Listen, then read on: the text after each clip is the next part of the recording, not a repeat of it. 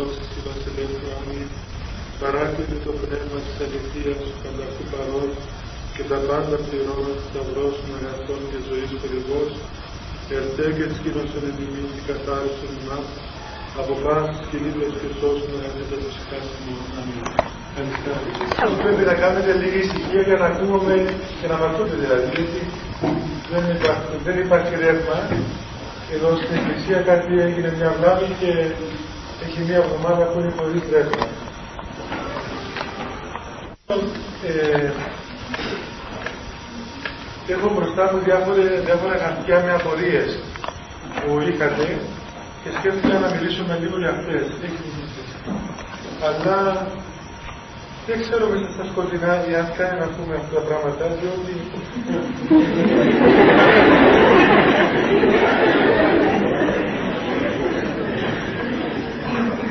μια απορία είναι για τους δαίμονες.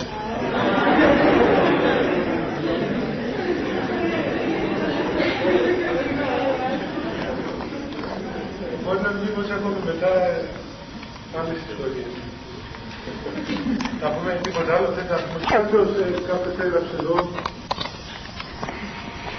για τους, να πούμε λίγα λόγια για τους δαίμονες και τον διάβολο και γιατί ο διάβολος μας μισεί τόσο πολύ. Είναι από παλιά αυτή η απορία. Βέβαια είναι γεγονός παιδιά ότι ε, προσωπικά ε, δεν αισθάνομαι ευχάριστα να μιλώ για τους δαίμονες, διότι δεν είναι ε, πώς να πούμε, τόσο πολύ αξιόλογα όντα ώστε να τους δίνουμε σημασία και να αφιερώνουμε χρόνο να μιλούμε για αυτούς. Όμως, επειδή δυστυχώς υπάρχουν, ε, έτσι, ε, σαν άνθρωποι οι οποίοι θέλαμε να ασχολούμαστε με την αληθινή γνώση της πνευματικής ζωής, πρέπει έστω και μια φορά να πούμε λίγα πράγματα και για αυτούς, ώστε να ξέρετε τι, τι κάνουμε.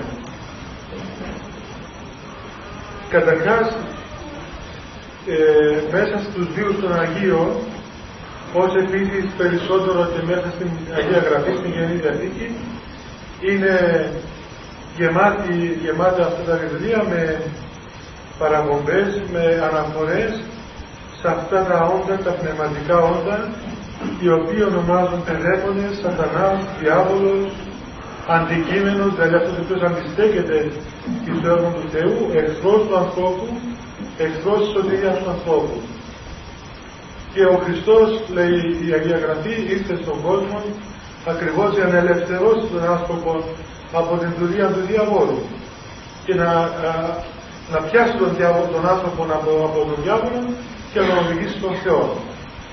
Έτσι να πιάσουμε τα πράγματα από την αρχή, να δούμε περίπου τι ήταν αυτός και πώς έγινε μετά.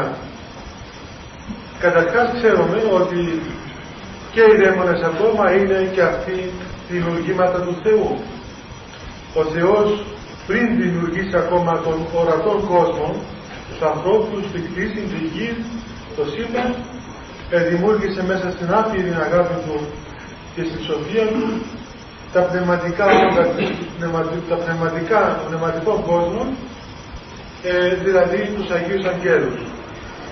Και όπως ο Θεός είναι Θεός τάξεως, έτσι δημιουργήθηκαν, δημιουργήθηκαν οι άγγελοι οι πνευματικές αυτές οι πάθεις, οι οποίες είναι, ήταν δέκα τάγματα αγγέλων, δηλαδή δέκα τάξεις αγγέλων, οι οποίες κατέχουν ιδιαίτερα χαρίσματα κάθε μια από τον Θεό. Ακριβώς το γεγονός της πτώσεως των δαιμόνων δεν το ξέρουμε. Ξέρουμε όμως ότι οι δαίμονες ήταν άγγελοι. Πλασμένοι από το Θεό σκοτεινοί άγγελοι, οι οποίοι είχαν τη δυνατότητα να κυρωνούν με την άρθρηση του φως του Θεού, όμως σε κάποια στιγμή πριν τη δημιουργία του ανθρώπου, αυτά τα όντα διέκοψαν τη σχέση του με τον Θεό. Οπότε η διακοπή της σχέσης με τον Θεό είχε σαν αποτέλεσμα να, την, την άρνηση, την, την αδυναμία να κοινωνήσουν με την αγάπη του Θεού και έτσι ε, γέμισαν τα όντα αυτά με μια άρνηση, με μια στέρηση του φωτός του Θεού. Η αιτία της αρνήσεως της πτώσεως των, των δαιμόνων από μερικές έτσι νήξεις της Αγίας Γραφής καταλαβαίνουμε, πιστεύουμε ότι ήταν καθαρά ε, η ίησης, ο εγωισμός, η υπερηφάνεια ή η αλαζονία. Δηλαδή το ότι ας πούμε αυτά τα όντα αρχίσαν να, να αρέσκονται στην δόσα του εαυτού τους, γιατί δεν ήταν δική τους, αλλά του Θεού. Περισσότερα στοιχεία δεν μας αναφέρει η Αγία Γραφή για το γεγονός της πτώσης των δαιμόνων, διότι δεν ήταν κάτι το οποίο, δεν είναι κάτι το οποίο ε, είναι σχετικό με τη σωτηρία μας. Όμως ξέρουμε ότι με τη δημιουργία αυτού του ανθρώπου ε, παρεμβαίνουν στο δημιουργικό σχέδιο του Θεού και προτείνουν στον άνθρωπο μια άλλη λύση της θεώσεως. Ενώ ο Θεός του υπέδειξε ότι ο τρόπος της θεώσεως του ανθρώπου υπέδειξε στον άνθρωπο ότι ο τρόπος της θεώσεως είναι η υπακοή στην εντολή του και για της υπακοής η πλήρης ένωσης με τον Θεό και η κοινωνία με τον Θεό ο διάβολος υπέδειξε τον άνθρωπο άλλων δρόμων και απάντησε τον άνθρωπο και έτσι έχουμε το γεγονός της τόσου του ανθρώπου και της δημιουργίας όλων αυτών των δυσαρέσκων που έχουμε μέχρι σήμερα. Μέσα στην πορεία των λαών, οπωσδήποτε οι δαίμονες έπαιξαν σημαντικό ρόλο διότι οι λαοί στερημένοι από τον Θεό ε, είχαν άμεση ενέργεια, άμεση σχέση με τις δαιμονικές ενέργειες. Έτσι, οι διάφορες θρησκείες οι οποίες δημιουργήθηκαν, οι διάφορες λατρείες κατακρίνια απονέμονται όχι στον αληθινό Θεό, αλλά στους δαίμονες οι οποίοι υποδίονται πολλές φορές ε, τους θεούς και έκαναν και σημεία ακόμα ε, στους ανθρώπους προκειμένου να κατασπίσουν να αποστραφούν τον αληθινό Θεό. Κατά τη διδασκαλία των πατέρων της Εκκλησίας, οι δαίμονες είχαν τη δυνατότητα να μετανοήσουν. Όμως με το γεγονός της πτώσης του ανθρώπου και περισσότερο με το γεγονός της σταυρώσεως του Χριστού πλέον ακινητοποιήθησαν σε μια τελείως ανεδρική κατάσταση. Και έτσι πλέον δεν, δεν θέλουν να επιστρέψουν πίσω στον Θεό. Οι, οι δαίμονες είναι συγκεκριμένα όντα. Δεν είναι ας πούμε οι κακές συνήθειες που έχουμε ή τα κακά λατρώματα ή οι κακές σκέψεις είναι συγκεκριμένες οντότητες οι οποίες έχουν συγκεκριμένες ενέργειες. Και οπωσδήποτε έρχονται σε επαφή με εμάς τους ανθρώπους όταν εμείς δώσουμε την ελεύθερη προαίρεσή μας να συνεργαστεί μαζί με αυτές τις ενέργειες. Είναι αποδεδειγμένο από την πείρα της Εκκλησίας ότι όταν ο άνθρωπος αρνηθεί τη συνεργασία με τους δαίμονες, οπωσδήποτε δεν έχουν καμία εξουσία απέναντί του. Πολύ δε περισσότερο δεν έχουν καμία εξουσία σε ανθρώπους του Θεού ή σε ανθρώπους που επικαλούνται το όνομα του Θεού και ιδίως ας πούμε στους ιερείς. Όπως ο Θεός ενεργεί στον κόσμο και έχει συγκεκριμένο τρόπο ενεργείας και συγκεκριμένα όργανα ενεργείας ο Θεός, το ίδιο πράγμα κάνουν και οι δαίμονες.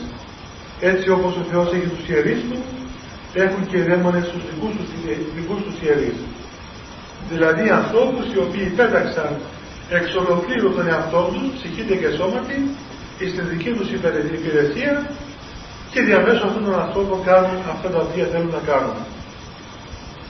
Θέλω να σας πω σε αυτό το σημείο ότι ε, λέγονται, μιλώντα για τους δαίμονε ή για τον κακό, για την ύπαρξη του κακού στον κόσμο, ε, ε, η Εκκλησία δεν, δεν παραδέχεται την θεωρία των, των δύο αρχών στον κόσμο.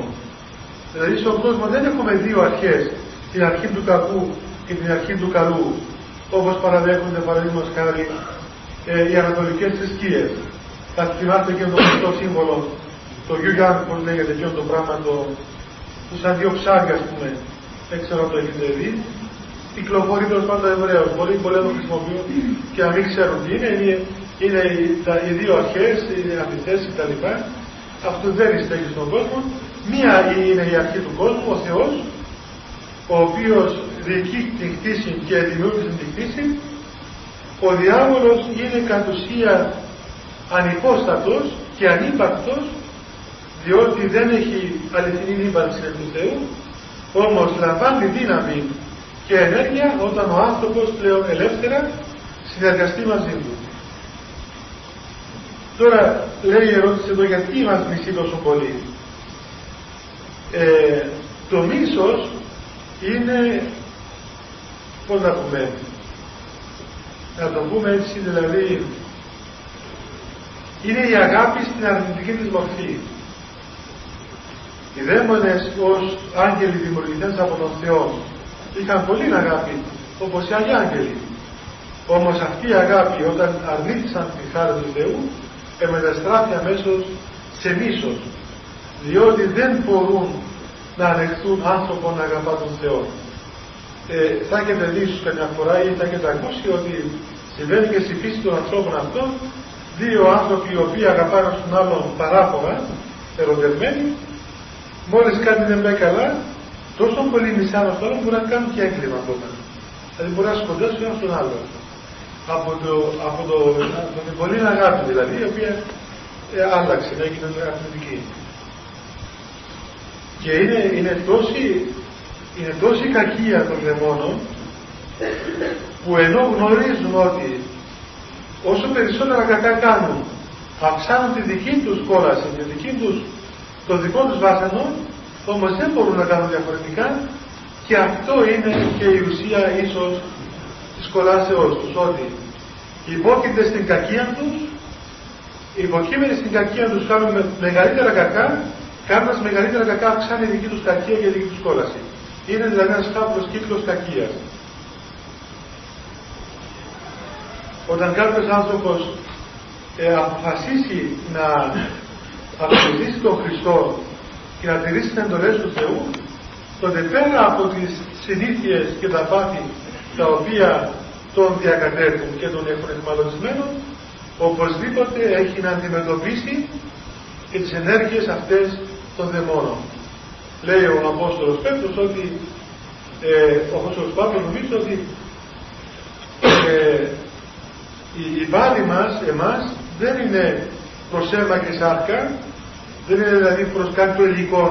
Δεν έχουμε να παλέψουμε με έναν άνθρωπο με μια ιδεολογία, με μια παράταξη ακόμα, αλλά έχουμε να παλέψουμε προς τις αρχάς, προς τους κοσμοκράτορας, προς τους άρχοντες του αιώνος τούτου, ας αυτούς δηλαδή οι οποίοι τρόπον να διοικούν το παρόν σύστημα του κόσμου και αυτός δεν είναι κανένας άλλος από τον, από τον διάβολο. Ε, θυμίστε ότι και ο Χριστός όταν ε, βαπτίστηκε στον Ιορδάνη και πήγε με το Πνεύμα του Άγιο στην έρημο εκεί 40 μέρες τις οποίες νίστευε ο Κύριος ε, εκεί ο διάβολος επειδή και του, τον υπέμαλε σε τρεις μεγάλους πειρασμούς. Αλλά και ο Απόστολος ακόμα αλλού μας συμβουλεύει ότι προσέξτε πάρα πολύ καλά διότι ο αντίδικος σας, αυτός ο οποίος ζητά τρόπο να σας καταστρέψει ο διάβολος, ως λέον οριόμενος, σαν ένα λιοντάρι το οποίο βρυχάτε, ε, περιπατεί ας πούμε εδώ και εκεί σαν πεινασμένο λιοντάρι, ζητών τι να καταπιεί, ζητώντας ποιον να καταπιεί. Και βέβαια πώς μας καταπίνει, όχι αισθητά δηλαδή όπως ένα λιοντάρι που πατήρος μόνο ότι μας καταπίνει, αλλά οπωσδήποτε με τα δικά του όπλα, με τον δικό του τρόπο, βασικά με το γεγονός της αμαρτίας. Δεν ξέρω, θέλετε να, να πείτε τίποτα εδώ ή να συνεχίσω εγώ. Τώρα τη σκοτεινά που είναι και πού να το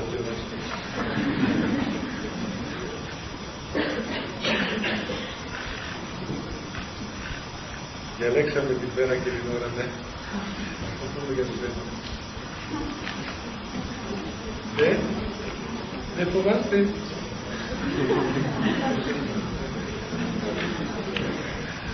Εύχομαι. Δεν υπάρχει λόγο να φοβάστε. Ναι, εσείς Μαρία. Θέλω να σαν άνθρωποι που είμαστε, το πούμε τα δικά μας πάθη. Εντάξει, ε, αυτά σχετίζονται με επίδραση των δαιμόνων πάνω μας, με δαιμονική επίδραση, ας πούμε το πάθος της λεμαργίας. Και πώς μπορούμε να ελευθερούμε από αυτά τα πάθη που έχουμε. Ναι, εντάξει, Παιδιά, ελάτε πιο μπροστά, ελάτε, ελάτε εδώ, έχει εδώ χώρο πολύ. Για να μπαίνουν και οι υπόλοιποι πίσω, ελάτε, περάστε εδώ, έχει μεγάλο, μεγάλη πλατεία. Ελάτε, ελάτε, έχει την καρέκλα με κάτω.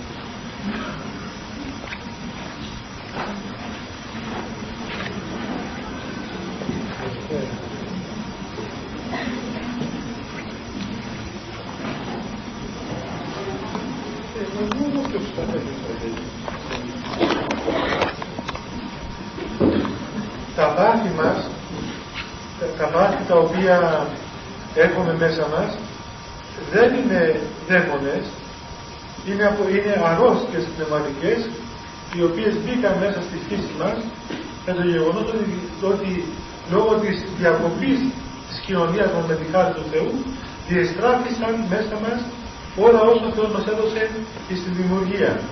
Έτσι τα διάφορα πάθη είναι διαστροφές του χαρισμάτου του Θεού. Όμως εκεί το οποίο γίνεται είναι ότι οι δαίμονες εκμεταλλεύονται τα πάθη του ανθρώπου και βάσει των παθών του ανθρώπου μας πολεμούν και ενεργοποιούνται βάσει των παθών μας. Οπότε ε, ο αγώνας όλος είναι αφενός με να αποβάλουμε και τα πάθη και να ελευθερωθούμε ταυτόχρονα και από τις συνέργειες των δαιμόνων. Αλλά δεν είναι τα πάθη δαίμονες. Άλλο πράγμα είναι οι δαίμονες, άλλο πράγμα είναι τα πάθη. Ναι, Αντρέα.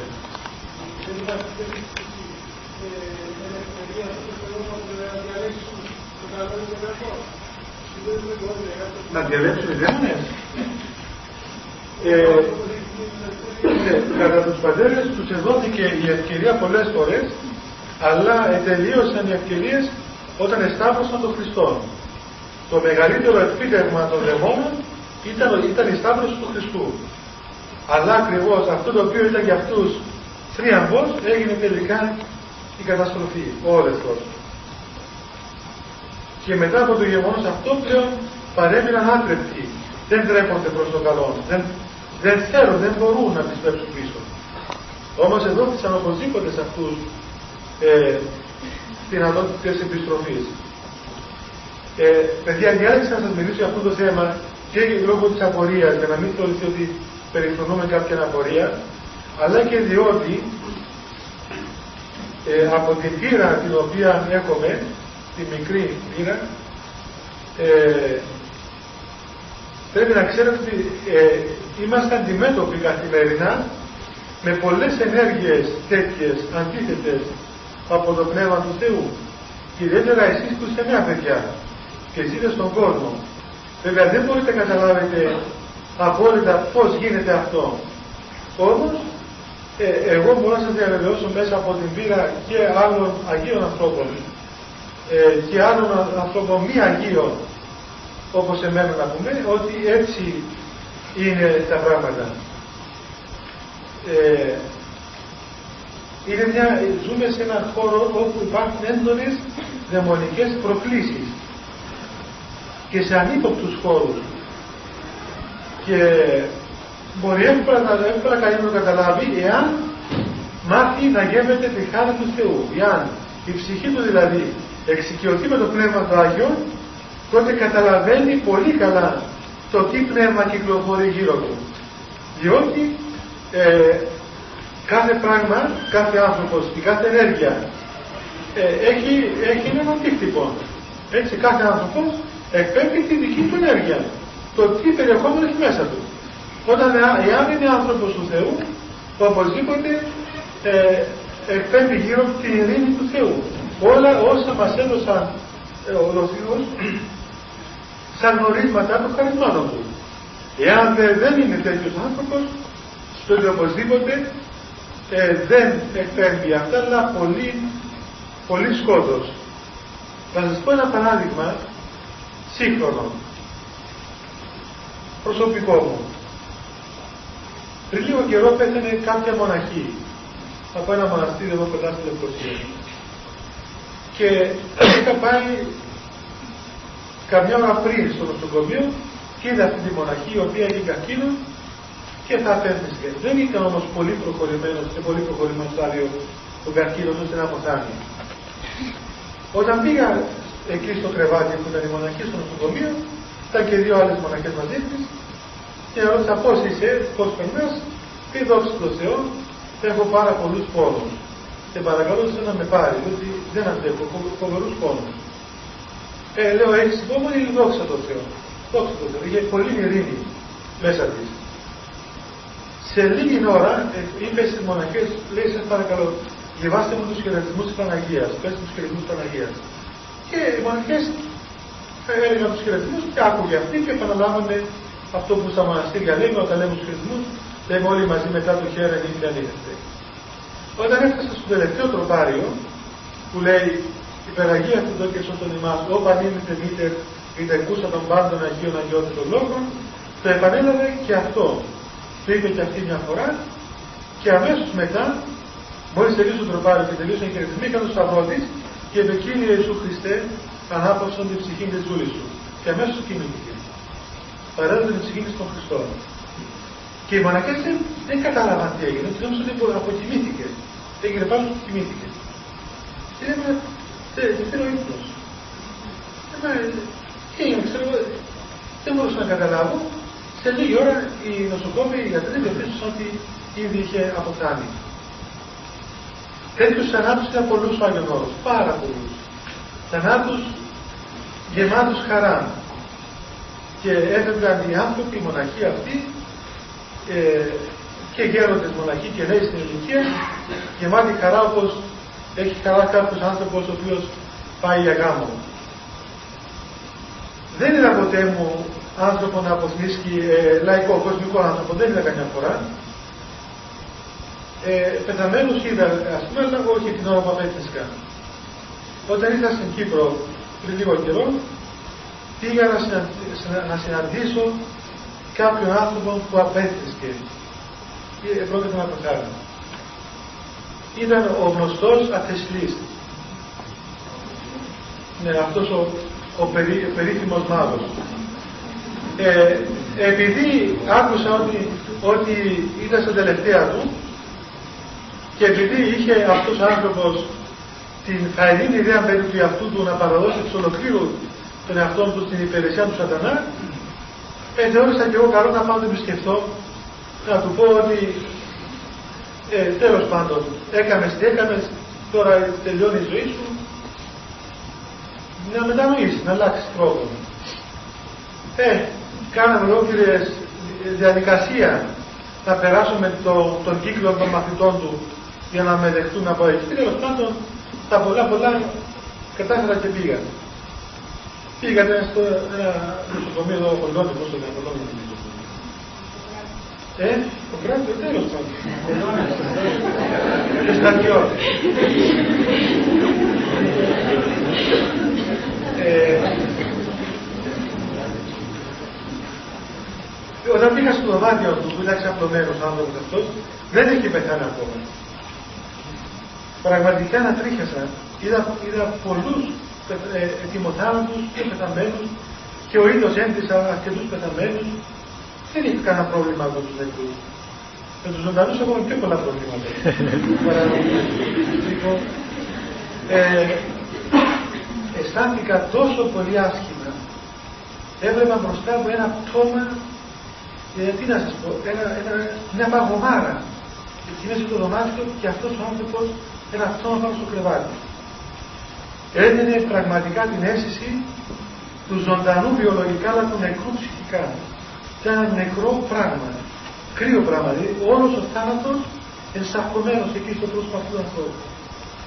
Τέλος πάντων, ε, έσφιξα τον εαυτό μου, λέω τώρα ήρθαμε εδώ, μπορώ να κάνω πίσω. Ε, πήγαμε, αρχίσαμε, άρχισα να του μιλώ. Του λέω κύριε Στέλιο, είμαι ο Πατέρα Θανάσης που Άγιον Όρος. Ε, γύρισε και με αγριοκοίταξε. Τέλος πάντων συνέχισα, του λέω ότι ήρθα εδώ να, να σου πω, ξέρω εγώ, κάτι ας πούμε. Τέλος πάντων μετά από τα πολυλογώ και πρότεινα εάν θέλει να κοινωνήσει. Του λέω έρχομαι μαζί μου, η Θεία Κοινωνία είναι το σώμα και το αίμα του Χριστού. Μήπως θέλετε να κοινωνήσετε; Και αν με έλεγε ναι βέβαια θα τον προετοίμαζα ας πούμε να αρνηθεί όλα όσα έκανε. Και μου απάντησε όχι, κάτω το κεφάλι του Και του λέει θέλετε να φύγω, μου λέει μάλιστα. Λέω, κάνω ταξίδι.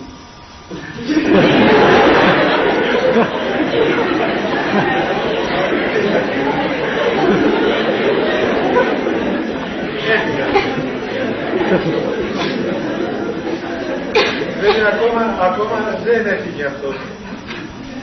Είναι, είναι στη γη αυτή. Αλλά θέλω να σας πω, παιδιά, εδώ, ε, τι φρικτό πράγμα είναι ένας άνθρωπος ο οποίος υποδούλωσε τον εαυτό του στον σατανά. Και αυτό δεν το λέω για να κατηγορήσω, όχι. Το λέω διότι είναι πραγματικότητα. Ε,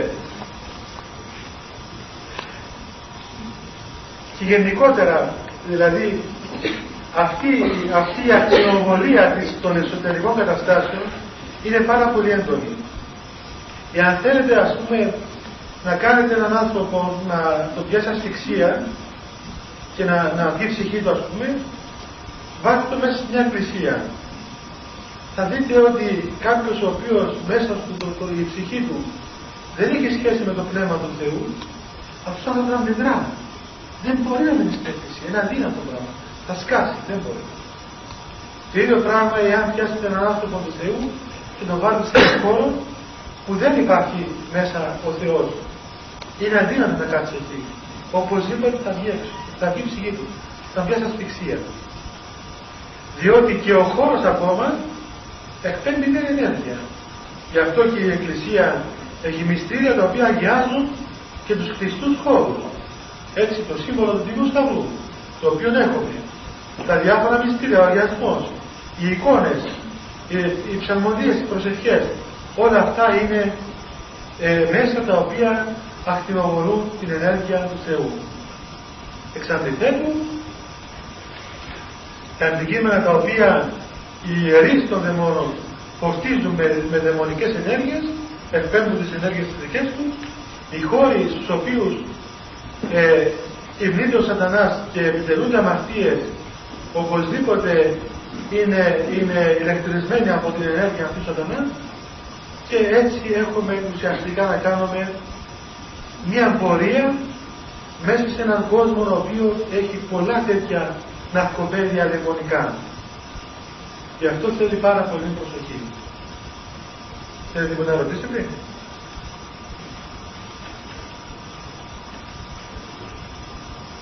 Άσχημο πράγμα. Δεν είναι που σε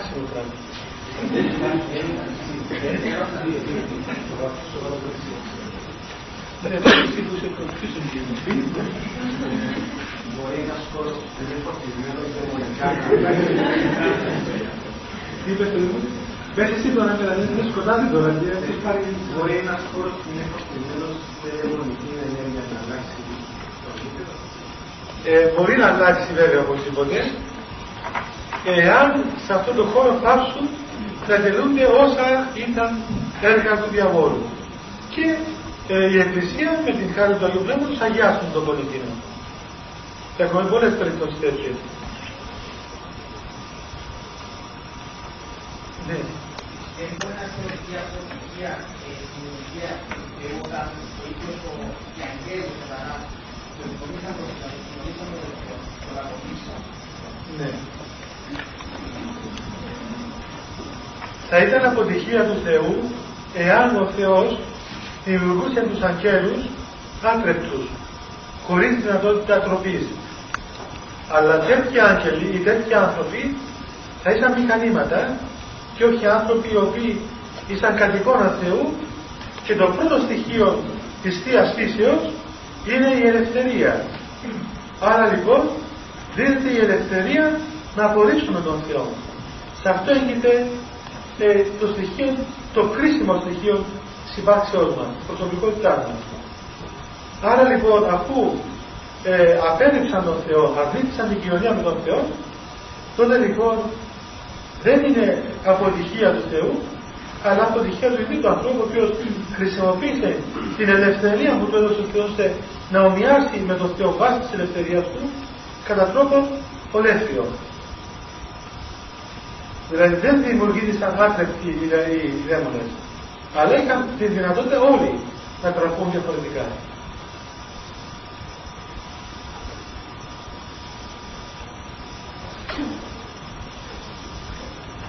Ναι.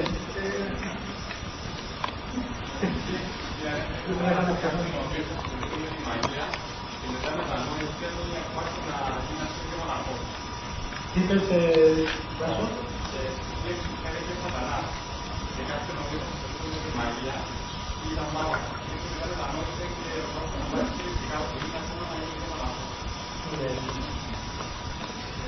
Δεν ξέρω αν ξέρεις το γνωστό παράδειγμα.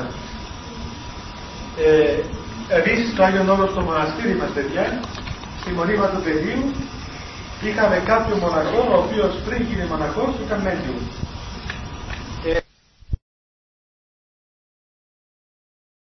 Τα καράβια πήγε στη Βραζιλία, όπως η Βραζιλία βλέπετε με κάποιους μάγους εκεί, παρέμενε ένα αρκετό μεγάλο χρονικό διάστημα, μύθηκε τη μαγεία και επέστρεψε στην Ελλάδα και άνοιξε από αυτό το κατάστημα το πούμε, πώς το λέτε.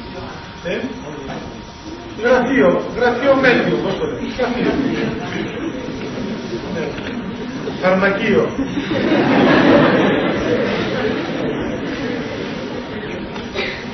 Εκεί που πάνε όλοι οι έξυπνοι και θέλουν να μάθουν την τύχη τους. Και οι έξυπνες. Ε, αυτός όμως σε κάποιο, εργάστηκε αρκετό καιρό, στις Σέρες μάλιστα. Ε, στις Σέρες εργάστηκε ως μέλη. Είχε αρκετές επιτυχίες, αλλά σε κάποιο διάστημα αποφάσισε να αλλάξει, να αρνηθεί αυτόν τον τρόπο ζωής.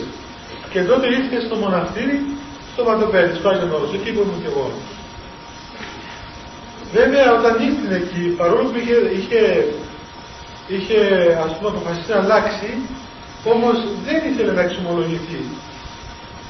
Και εμείς τότε δεν είμαστε ακόμα στο μοναστήρι, είμαστε σκήτη, τότε ακόμα δεν είχαμε πάει, αλλά ε, αυτός ο άνθρωπος δοκίμασε μια μέρα, μια, μια Κυριακή και πήγε και κοινώνησε χωρίς να έχει εξομολογηθεί, ενώ ήδη είχε κάνει όλα αυτά τα πράγματα. Όταν όμως κοινώνησε, ε, σε κλάσματα χρόνου, σε ένα-δυο λεπτά, έπεσε κάτω, έπαθε σπασμούς και άφησε. Οπότε τον έβγαλαν από την εκκλησία και τον οδήγησαν στο ψυχιατρίο. Έπαθε κρίση, σχιζοφρενική κρίση, πώς το λένε, αυτή την κρίση του να πω. Μετά επέστρεψε ξανά στο Άγιον Όρος, εδέχτηκε να εξομολογηθεί, αλλά κατά έναν παράδοξο τρόπο είχαν μεγάλη ενέργεια πάνω από τη δαίμονες. Όταν εμείς ήδη είχαμε πάει στο μοναστήρι, το συναντήσαμε. Λεγόταν Ηλαρίο, το μοναχικό δόγμα. Τώρα πέθανε πλέον, πέθανε στην ηλικία 50 ετών μετά από οξύ καρδιακό έφτασμα. Ε, πέθανε πριν 4 χρόνια, 5 χρόνια.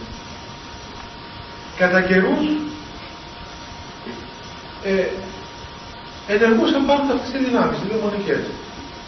Και έλεγε στους ανθρώπους διάφορα πράγματα. Θυμάμαι μια φορά εγώ που μόλις είχα τελειώσει μια εξομολόγηση και μπήκα στην εκκλησία έχοντας μαζί μου κάποιον άνθρωπο ο οποίος είχε εξομολογηθεί πριν πέντε λεπτά. Και κάναμε, κάναμε οι πατέρες της Περινού και αυτός ήρθε ο Ελαρίο και μου λέει θέλω να σου πω κάτι. Λέω τι είναι, μου λέει αυτός ο άνθρωπος ο οποίος εξομολογήθηκε έχει δαιμόνιο. Εσύ που το ξέρεις ότι έχει δαιμόνιο. Μου λέει, Μα εμένα θα μου πεις αυτό είναι δουλειά μου αυτή.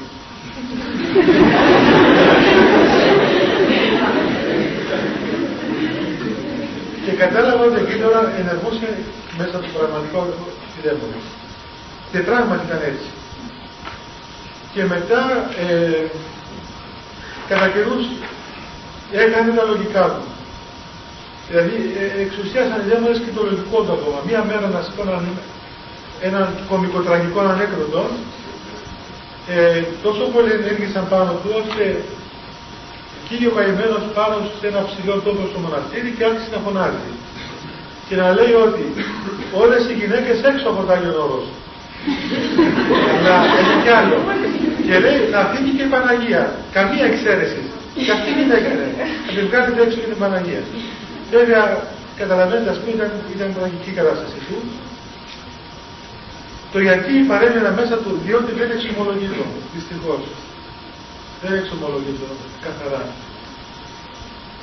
Ε, στο Άγιο Όρος μπορεί κανείς να διηγείται από το Άγιον Όρος μέρες και νύχτες ιστορίες ολόκληρες με τέτοιες περιπτώσεις και προσωπικές καταστάσεις ε, εμπειρίας δαιμόνων. Διότι ξέρετε ότι στον χώρο του μοναχισμού, εκεί μέσα στην έρημο, στην απόλυτη ησυχία, τα πράγματα είναι πιο, πιο άμεσα. Οπότε εκεί γίνονται και οι γνωριμίες πολύ γρήγορα δηλαδή ε, με τους δαίμονες, διότι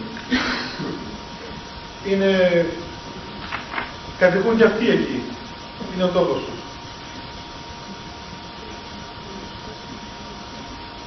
Ναι.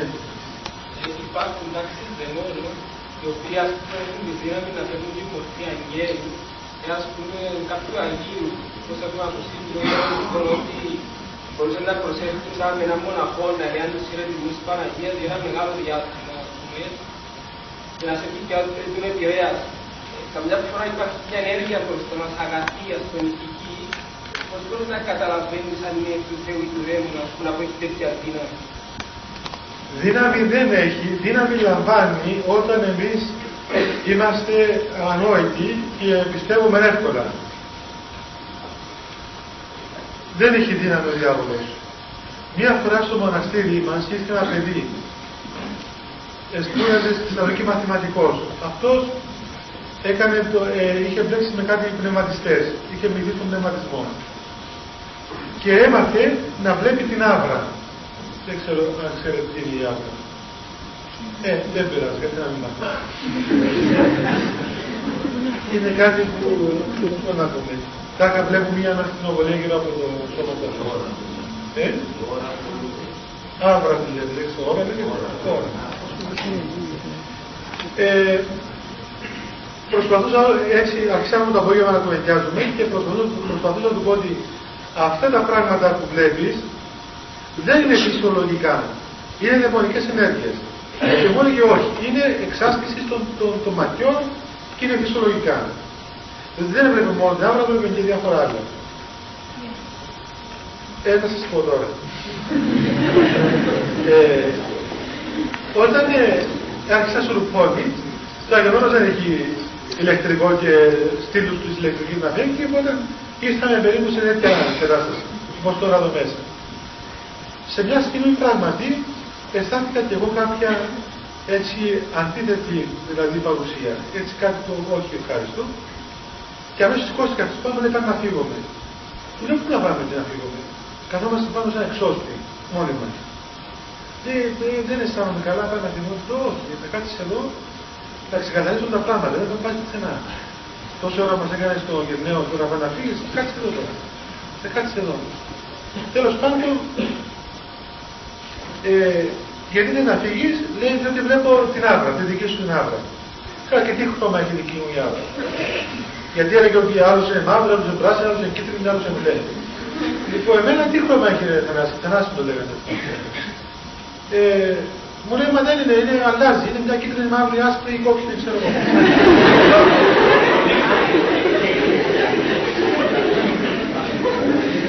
Του λέω, κλείσε τα μάτια σου, να μην το βλέπεις. Έκλεισε τα μάτια του και λέει, μα τη βλέπω. Λέω, δεν καταλαβαίνεις λοιπόν ότι δεν είναι με αυτά τα μάτια που την βλέπεις. Είναι με άλλα μάτια που βλέπεις. Είναι μάτια άλλα, είναι πνευματικά μάτια αυτά. Δεν είναι η όραση αυτή που είναι το πτύχο νεύρο και βλέπει ας πούμε. Τέλος πάντων, ε, το βράδυ όταν πήγε στο δωμάτιο του, είδε τον Χριστό. Τάχα, είπε αυτός. Και το πρωί μου λέει, ξέρεις τι είναι το βράδυ, είσαι ο Χριστός στο δωμάτιο μου.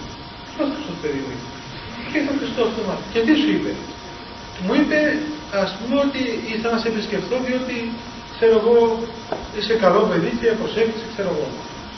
Και πώς ήταν ο Χριστός; Ο Χριστός ήταν ψηλός με, με ρούχα της αρχαία, με μαλλιά ξανθά μεγάλα και ξυπόλυτος και η καρατονία του Χριστό λέει τον ίδιο αλλά από πίσω, όχι από μπροστά, πίσω από την έβλεπε.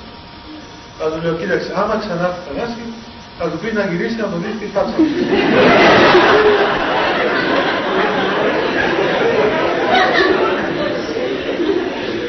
Η άλλη νύχτα ξαναπήγε.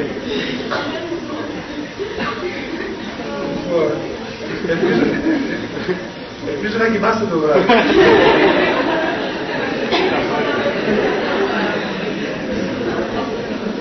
Η άλλη τα ξαναπήγε και του είπε, κοίταξε, μου είπε ο πάντες να γυρίσει να σε δω. του λέει ότι καλά τώρα, εμένα θα ακούσει αυτόν. Τι είναι αυτός, του λέει, εγώ είμαι ο Χριστός, αυτός τι είναι. Να μην το ξανακούσει αυτό, να φύγει, να μην τον ακούσει αυτόν τον άνθρωπο. Ε, τώρα Χριστός ήταν αυτός τώρα, μια άρχισε ας πούμε, δεν του είπε τίποτα. Την τρίτη νύχτα του λέει, κοίταξε, οπωσδήποτε θα επιμένει να γυρίσει να ρωτήσει. Δεν προ... Αυτό δεν είναι του Θεού, είναι, είναι, είναι πλάνη, είναι, είναι διάβολος. Δεν είναι του, δεν είναι ο Χριστός αυτό. Ε, την τρίτη νύχτα επέμενε, επέμενε, επέμενε, επέμενε, του λέει καλά. Αλλά του λέει ότι ξέρεις, δεν μπορεί να δει το πρόσωπο μου κανένα άνθρωπος. Δεν του διάβασε μέσα στη γραφή ότι δεν μπορεί να δει κανείς το πρόσωπο του Θεού. Του λέει, ναι, δεν ξέρω λέει, τι είναι η γραφή, εγώ ξέρω ότι μόνο το πάντα δεν πρέπει να εγγύσει εδώ. Οπότε γύρισε πράγματι. Γύρισε αλλά είναι ένα φρικτό θέμα, δεν σας το λέω. Πολύ άσχημο. Ανατριχιαστικό δηλαδή. Ε, μπορεί πράγματι ο σατανάς να κάνει διάφορα τέτοια κόλπα. Αλλά παιδιά δεν τα κάνει οπουδήποτε. Ούτε, ούτε ας πούμε ο Θεός αφήνει. Δεν έχει εξουσία ο σατανάς να κάνει τίποτα. Δηλαδή κάνεις σε αυτούς που θέλουν να τους κάνει. Σε κάποιον που δεν θέλει δεν μπορεί να κάνει τίποτα. Δεν, δεν έχει καμία δύναμη.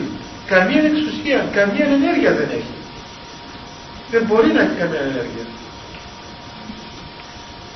Αλλά όταν ας πούμε στο δωμάτιο σας βάλετε τραγούδια από του σατανά, τότε εκεί έρχεται με τα βαγείο και κλάδο.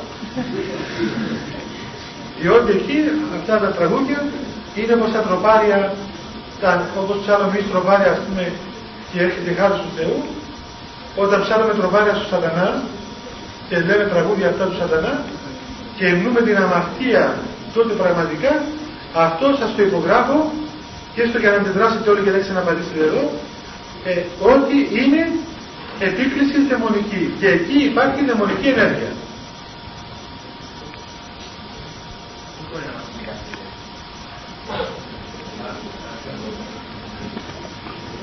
Πώς μπορεί να μας επηρεάσει; Άλλο να τα ακούμε και άλλο να τα τραγουδούμε εμείς και συμμετέχουμε σε αυτά. Δεν δηλαδή, πώς μπορεί να επιδράσει; Όταν, όταν, όταν τραγουδώ και υμνώ του σατανά, ας πούμε τι σημαίνει αυτό; Αυτό επιδρά πάνω μου. Μα δεν πώς κύριε παιδί μου, το υμνώ στο στόμα μου και δεν με δώσει συνείδηση μου.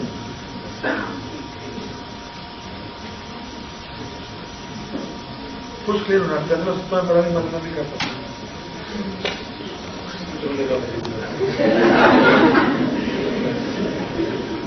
Να σας πω ένα προσωπικό παράδειγμα, παιδιά, εγώ που, που είχα κάποτε, όταν ήμουν στη Θεσσαλονίκη. Ε, βγήκα από τα Άγιο και έκανα κάτι δουλειές στη Θεσσαλονίκη. Και ε, πήγαινα από τον τόπο που μέναμε, το σπίτι μας που μέναμε, το κονάκι, έτσι το λέγαμε, το κονάκι μας, θα πάω να κάνω τις δουλειές μου, τα ψημίματα τα θέλω στο κοράκι και να, θα πάω να, να ετοιμαστώ να φύγω. Ε, ξέρετε στην Ελλάδα ο κόσμος όλος τρέχει μέσα στους δρόμους. Και είναι και τόσο ηρεμοί που εάν τους γίξεις μπορεί να σε δέρουν κιόλας. Χώρια που ας πούμε όταν τους γίξεις το άλλο το πιο γενικό σου πει στραβωμάρα. Πιο, πιο γενική κουβέντα που μπορεί να σου πει. Τόσο είναι εκνευρισμένοι άνθρωποι σε αυτέ τι πόλει που είναι φοβερό πράγμα. Τέλος πάντων, εγώ επειδή βιαζόμουν κιόλας και έπρεπε να διασχίσω πολύ δρόμο, και όπως συνήθως έκανα τον καιρό που περπατούσα, ε, έβλεπα χαμηλά και προσπαθώ να βλέπω τα πόδια τους να μπορώ να διαβάσω. να μην συμφωνώ. Πάρα πολύ δύσκολο. Και έτρεχα, έτρεχα. Ε, Ούτε ήξερα, ας πούμε, τι, τι υπάρχει γύρω εκεί, τι καταστήματα υπάρχουν και τέτοια πράγματα. Δεν καθόμουν ποτέ να κοιτάξω τα καταστήματα. Πηγαίνοντας στον δρόμο, έλεγα την ευχή. Όπως συνήθως κάνουμε εμείς την ευχή, έχοντας και τι άλλο να κάνω, έλεγα μέσα με την ευχή. Το κύριο του Χριστέλεσον. Και είχα έτσι μια ήρεμη και πήγαινα. Θα πάω κάτω να δω τον το, το λόγο που θέλω να δω. Ξαφνικά ε, ενώ πήγαινα έτσι ειρηνικός, αισθάνθηκα μέσα μου μια πολύ, πάρα πολύ άσχημα. Κάτι σαν, σαν ανατρίχες ολόκληρο, δηλαδή κάτι το οποίο ήξερα ότι αυτό ήταν μια παρουσία όχι τελική, όχι του Πνεύματος του Θεού. Κάτι πολύ άσχημο τέλο πάντων, δαιμονικό, πέρα για πέρα. Οπότε, τι συμβαίνει εδώ, τι είναι άραγε, σταμάτησα έτσι για δύο λεπτά. Ένα λεπτό σταμάτησα και κοίταξα γύρω να δω πού είμαι. Και σε πέντε μέτρα από μπροστά μου είδα κάτι σκαλάκια και έγραφε από πάνω δισκοτήκη. Από αυτόν τον χώρο εκπέμπεται αυτή η ενέργεια. Γιατί είναι απλούστατο. Διότι σε αυτόν τον χώρο μέσα έχει ψαλμούς και ύμνους στο σατανά και επιτελούνται έργα δαιμονικά και φτάνουν οι άνθρωποι ελεύθερα. Οπότε αυτός ο χώρος είναι φορτισμένος με τέτοιες ενέργειες.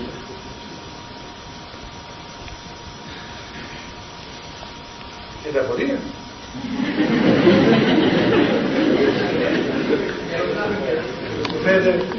δεν θα ξανάρθετε εδώ πέρα. Ναι, ναι. Για το; Ναι. Ο ίδιος υποστηρίζει ότι ήταν χριστιανός. Όχι χριστιανός απλός υποστηρίζει ήταν. Ήταν και σάρκος του Αγίους Σπυρίδωνος.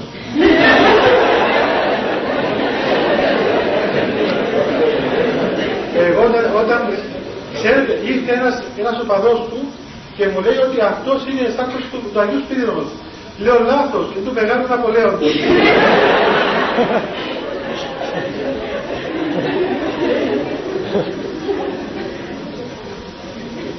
Καλά.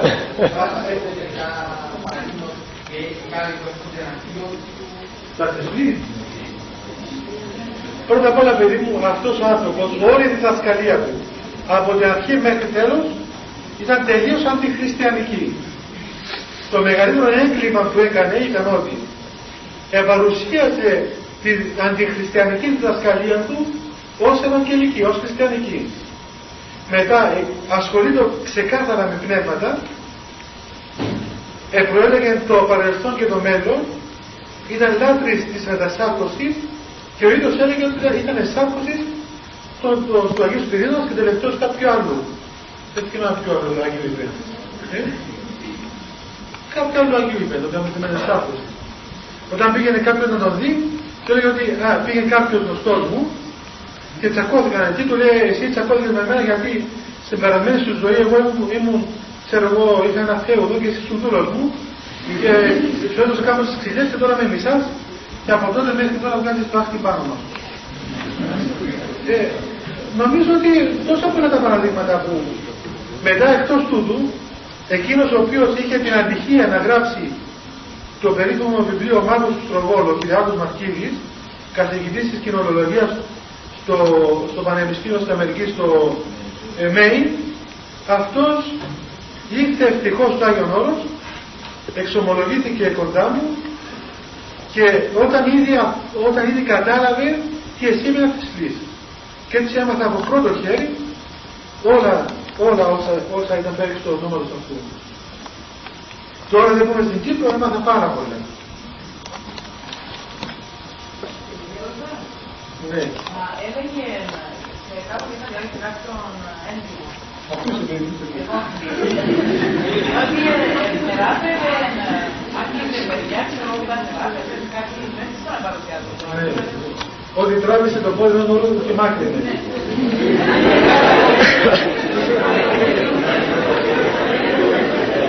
Τότε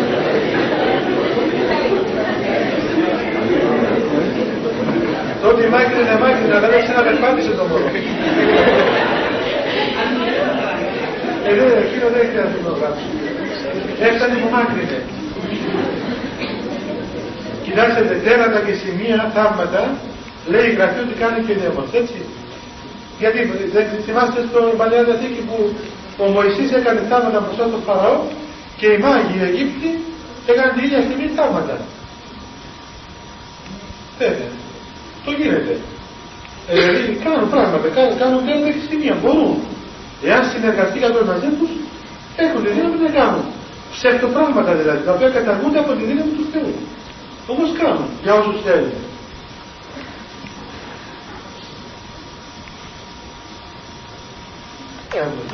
Χέρι είναι και το Κάτι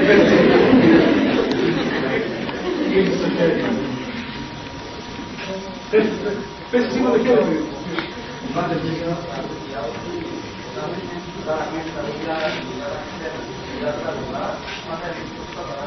Γιατί όλα τα τραγούδια είναι αυτά που έχουν λόγια. Κοίταξε, όχι όλα τα τραγούδια. Εγώ τραγούδια έχω να ακούσω 20 χρόνια. Δεν ξέρω τι τραγούδια τραγουδαν τώρα, αλλά ε, όχι όλα τα τραγούδια. Τα τραγούδια τα οποία μέσα υμνούν του σατανά. Υπάρχουν τραγούδια, δηλαδή αυτό έχω διαβάσει στα, σε διάφορα βιβλία, έχω διαβάσει τους στίχους τους, που υμνούν, υμνούν καθαρά του σατανά. Έτσι, και ελληνικά και, και εγγλέζικα, ας πούμε, και αμερικάνικα. Επίσης υπάρχει και μια άλλη κατηγορία τραγουδιών, τα οποία τα κάναμε τέτοιο τρόπο, ώστε αποδειγμένα επιστημονικά, που μπορείτε να το αποδείξετε μόνοι σας, σε αντίστροφη κίνηση εκπέμπουν οι μηνύματα δαιμονικά, σατανικά. Ε; Και αυτά τι είναι αυτά τα πράγματα, είναι τυχαία; Άμα τα ακούτε δεν είναι τραγουδάκι. Ε, κοίταξε, και από την ίσα δεν είναι και πολύ καλά, μην νομίζω.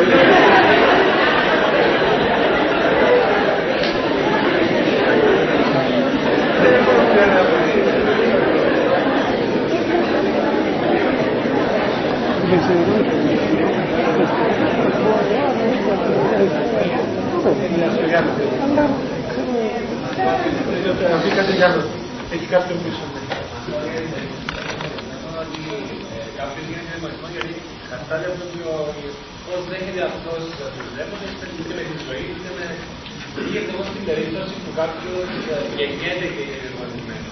Δηλαδή, τι θέλει αυτό το άτομο.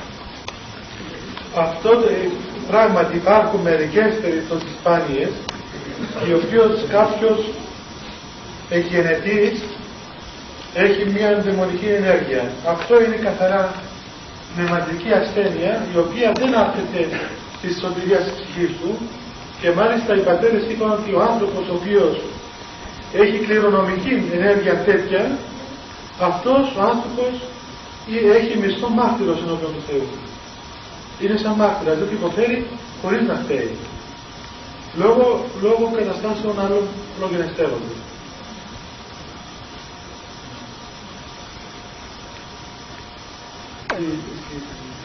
Ξέρω προηγουμένω ότι ε, υπάρχουν τραγούδια που γίνονται σε γαλάνα καθαρά. Όμω έχω ακούσει, έχω ακούσει σε κάποιο κάποια μελέτη ενός ψυχολόγου Κιούτη, ο οποίος ε, στη μελέτη του γράφει ότι υπάρχουν και τραγούδια που δεν είναι, ας πούμε, τα κανονική στοιχεία δεν είναι το σατανά, αλλά στον αντίστροφο, ναι. αντίστροφο είναι το σατανά, για παράδειγμα τα σκουφάκια. Zdrowie.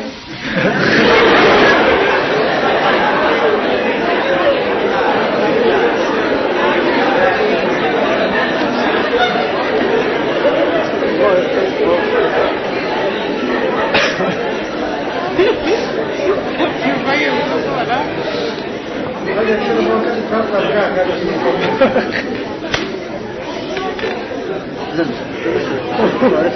Κοιτάξτε, παιδιά, ακούστε να κάτι.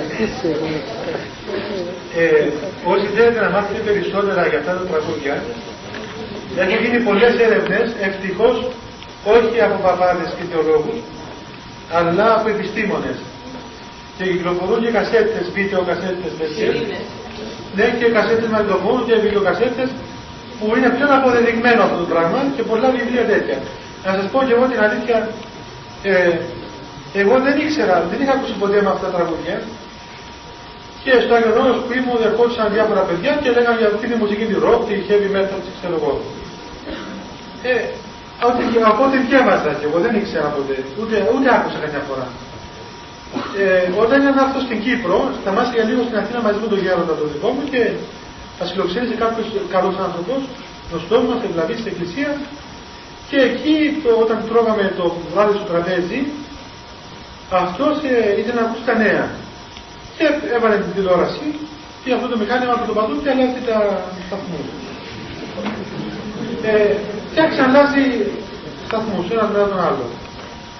Σε μια στιγμή έδειξε από αυτούς, από αυτά τα το τραγούδι, ναι, συγκροτήματα. Του λέω τι είναι αυτή εδώ, μου λέει είναι αυτού του τρόπου. Λέω στο επειδή μου να δούμε.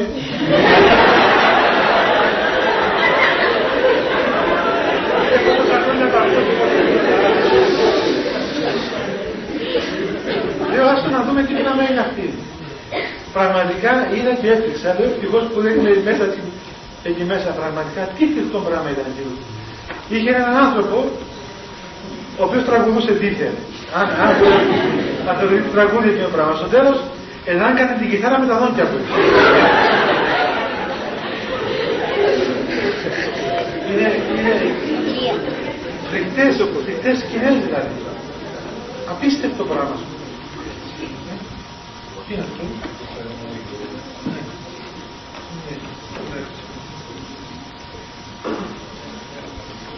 Ε, είναι αποδειγμένο παιδιά πέρα για πέρα αυτό το πράγμα. Έτσι, πολύ προσέχετε πάρα πολύ. Είδα πολλές περιπτώσεις ε, πολλών παιδιών που οδηγήθηκαν σε πολύ έτσι ε, δύσκολες καταστάσεις μέσα από αυτά τα τραγούδια. Θυμάμαι μια κοπέλα στη Λεμεσό η οποία είχε μονεστά στα αυτοκτονία λόγω του ότι άκουγε αυτά τα τραγούδια.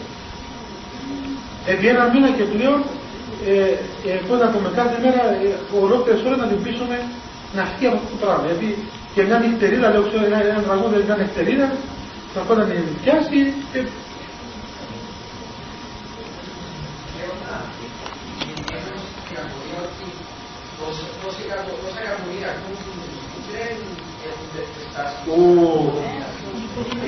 Τι κάνεις, Και δεν βλέπεις αυτά εκατομμύρια τι που είναι. Κοιτάξτε να δει κάτι. Ένας Αμερικάνος να τραγουδάει τη ροκ μουσική το καταλαβαίνω. Το δικαιολογώ απόλυτα, διότι όπως είναι η μουσική είναι και ο εσωτερικός του κόσμος. Τι, τι έγινε ένας Αμερικάνος, ούτε παράδοση, ούτε, ούτε οικογένεια, ούτε... Βέβαια έχει και συντηρητικούς καλούς οπωσδήποτε. Αλλά είναι Αμερική είναι Βαβυλωνία. Αλλά ένα, ένας Κύπριος Ανατολίτης να τραγουδά ροκ μουσική είναι σαν μια γριά με μπλουντσίν. Δεν στέκουν αυτά τα πράγματα.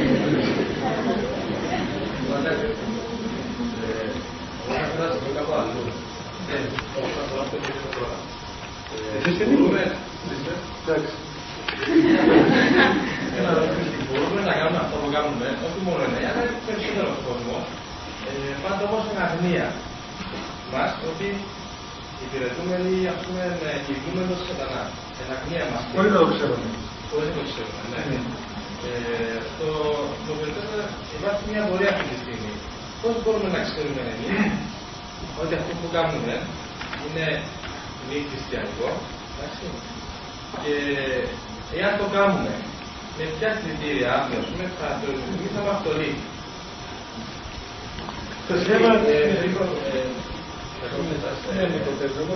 Στην αποκάλυψη του Γιάννη ξέρουμε ότι αργά ή γρήγορα δεν ξέρουμε πότε, θα αρχίσουν και άλλα περισσότερα. Δηλαδή θα δεχτούμε κάποιε ταυτότητε, κάποια χαράκματα στο χέρι μα, και σου λέει ότι εάν τα δεχτεί αυτά τα πράγματα, είναι σαν να χαιρετήσει τον σατανά. Ορισμένοι το ξέρουν, άλλοι δεν το ξέρουν. Και μπορεί αύριο να το δεχτούν αυτό το πράγμα. Τι γίνεται αυτό;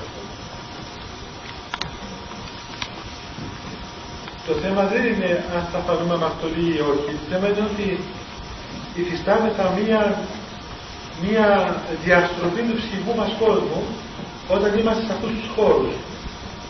Και όπως το, το πνεύμα μας, η ψυχή μας αγαπά τον Θεό και έχει τάση αγάπης έρωτος προς τον Θεό, διότι εάν συνεχώς ας πούμε ενθυμείτε το όνομα του Θεού με την προσευχή και ας πούμε εξοικειωθεί με το πνεύμα της προσευχής σιγά σιγά αυξάνει αγάπη προς τον Θεό.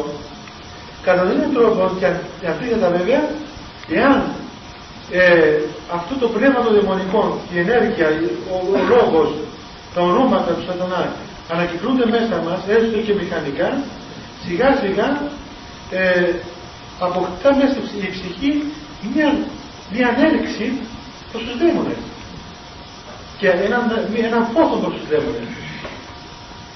Εγώ ε, έχω, έχω προσωπική πείρα από κάποιο παιδί το οποίο στη Θεσσαλονίκη ο οποίος αγαπούσε πάρα πολύ τους δαίμονες, τον, τον ασχόλο, προσεχόταν στον τον διάβολο. Και έκανα, έκανα χρόνια να, να, τον βγάλω από εκεί μέσα. Ελάτρευε, ελάτρευε, θαύμαζε τον ασχόλο. Παρόλο που ο ίδιος δεν ήθελε να, να κάνει αυτό. Και ένα παιδί εδώ στη Λευκοσία ήρθε μια μέρα και μου είπε ότι εδώ σε ένα συνεχισμό τη Λευκοσία, τη κόκκινες, το δεύτερο, ε, 20 χρονών παιδί, πήγε με μια παρέα και έκαναν μέσα σε ένα νεκροταφείο ε, ε, προσευχές στους δαίμονες, ζωντανά, και μετά πήγα στο δωμάτιο όλοι και έσφαξε μια γάτα και είπε όλο το αίμα της. Τις κότσινες. Το παιδί τώρα αυτό στο ψυχιατρίο. Ποιος; Ποιος ευθύνεται; Ευθυνόμαστε όλοι. Να σου πω, να σου πω. Ευθυνόμαστε όλοι, και ο σατάνας βέβαια, αλλά παραπάνω απ' όλα η βλακεία μας. Η βλακεία μας και τι να πω τώρα, είναι τραγικό πράγμα δηλαδή, ας πούμε να ζούμε σε ένα χώρο με τέτοιες επιδράσεις και να μην λέει κανείς τίποτα. Και έρχονται και κάνουν τώρα κάτι, κάτι υποκρισίες που εδώ, εδώ χρειάζονται οι αναρχικοί. Να σας πω εγώ την αλήθεια, δηλαδή μια ομάδα αναρχικών χρειαζόταν και εδώ μέσα στο πανεπιστήμιο, όχι από τους αναρχικούς τους τρελούς που ας πούμε κάνουν τραβά πράγματα, αλλά